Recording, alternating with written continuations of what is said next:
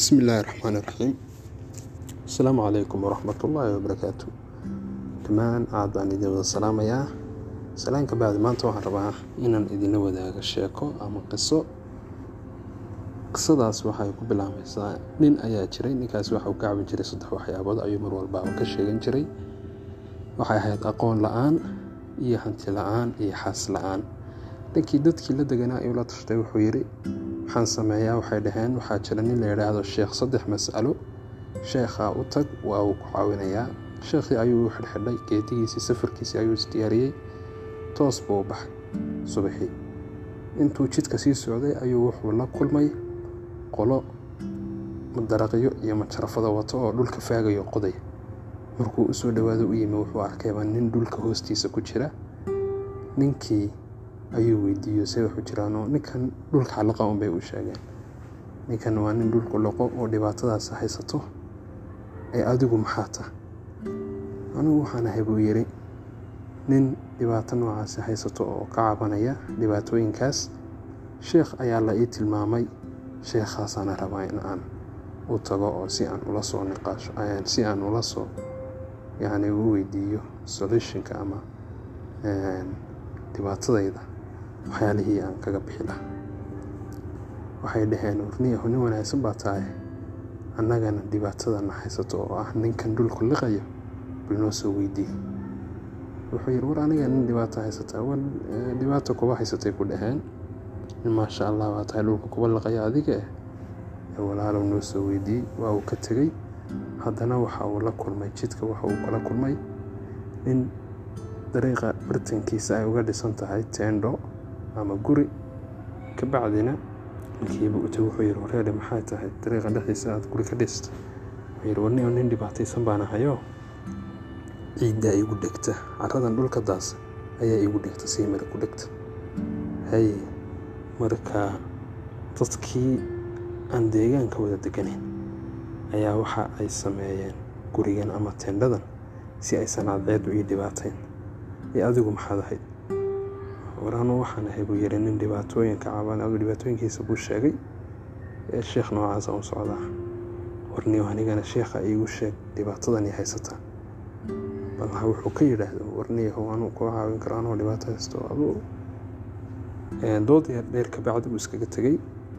Wuxuu haddana la kulmay qolo magaaladooda ay gubanaysa ama tuuladooda qoladiibuu dabkii dhinac kala damiyo uu la galayo kabacdina wareedhes dabkan muxuu ahaayo waxay ku dhaheen warniyahow bil walbaaba habeen ka mid a ayay tuuladayadu gubataa. Adigu maxaad ahay? Anigu waday uu isaga shekeeyo nin waxaan ahay halkaa ka imiyo halkaa u socdo sababtaana ugu socdo. Waayahay waxay ku dhaheen balniyow sheekha aad sheegaysid kolkaad noogu tagtid. Annagana dhibaatadana haysato ah gubashadan bal noo weydiiye warniyahow idima weydiin karo. Adigu haddana sidii oo kale waa uu ka tegey. Ugu dambeyn sheekhiibuu u tegey wuxuu ku yidhi sheekhow waxaa rabaa inaad iiga jawaabtid lix su'aalood. Markaasuu yidhi war anigu waxaa lay dhahaa sheekh saddex masalo saddexun baan ka jawaabaaya ama adigii kuu taallaaye ama saddexdaada ama saddexda dadka amaba isku dhex walaaqa si uun iisoo weydiiye ninkii wuu fakaro wuxuu yidhi dhibaatadan ku haysato adiga waa mid adiga kugu kooban. Laakiin tan kale waa wax dad ka dhexeeyaan oo dad kale ah oo dad badan yacni. Saddexdii dadka ayuu weydiiyey wuxuu ku yidhi magaalo gubanaysa iyo nin dhulka liqayo iyo nin caradu ku dhegayso ama ciiddu. Sababtaas maxay tahay ah kabacdina wuxuu sheegay nin magaalada dadka magaalada ka gubanayso in ay tahay in ay yacni dadkaasi ay u baahan yihiin boqorka ka taliya uu u baahan yahay gabdhihiisa inuu guuriyo oo ninkaasu gabdhuu leeyahay uusan guurin oo xilligii guurka gaadhay ninkaasi ha guuriyo gabdhaha oo guurku waa waxuu ka mid yahay nolosha waa inuu guuriyo gabdhahaas. Ka labaadna waxa weeye ninka carada ku dhegayso ama oo ninkaas waa nin aqoon walbaaba ay tahay ilaahay u dhiibay laakiin dadka laba wadaago kabacdina ninka saddexaadna waxau ahaa ninkii ciiddu ama dhulku liqayay. Ninkaas wuxuu ku sheegay inuu yahay nin ilaahay uu dhulka hoostiisa ka soo siinaya risiq oo ugu talagalay ee ninkaasi ha sabr. Ilaahay baa soo siinaya. Waayahay wuu yiri wuu ka soo tegey dadkiibuu yimi wuxuu yiri qolyihii guri aan ka gubanayeen magaaladu ayuu yimi wuxuu ku yiri boqorka idiin taliya gabdhiha u jooga ha guuriyo si ay waxaan ilaahay idinka qabto.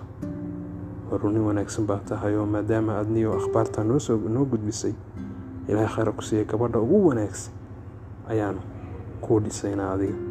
Gabadh maasha allah la siiya aada u qurux badanoo wax walba sameeye uusan heleen ayuu ilaahay u fududeeyey halkiiba gabadhii loogu dhiso ninkiibuu u yimi caradii ku dhigaysa wuxuu ku yiri niyo nin aqoon ilaahay u dhiibaa tahay dadka la wadaaga aqoontaada nooc walbaaba ilaahay haddii diin iyo maadi tahay. Niyo waa mahadsan tahay buu yidhi ardaygayga ugu horreeya adigu noqo. Ninkii wuxuu yimi ciiddu ama dhulku liqayo wuxuu ku yiri ris ilaahay kuugu talagalay ayaa lagu soo siinayaa iska sug waayih uu yiri adigu ninkiina markuu ninkii wuxuu la soo baxay laba yacni sanduuq oo waaweyn oo dahaba ayuu dhulka hoostiisa ilaahay ka soo siiyey halkii ayuu mid ka mida ka siiyey. Uu yiri niyahood maadaama aad dhibaatadan aad ii fududaysay adiguna mid ka mid ah sanduuqyadan qaado.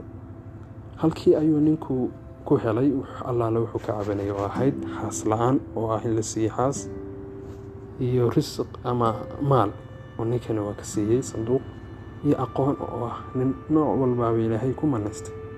Ayuu arday u noqday aqoon nooc walbaaba marka sheekada waxaan ka fahmaynaa in ay tahay yani inaad qof noqotid samafalo oo kale ah oo aad dadka caawisid oo aad taada soo horumarin danta dadka haddii aad ka shaqaysidna dantaada ilaahay baa ka shaqaynaya adiga oo adigoo wax walbaaba ay sidoodii kugu socdaan ugu wanaagsan ayaad arkaysaa. Waanad mahadsantihiin. Asalaamu calaykum waraxmat ullaahi wabarakaatu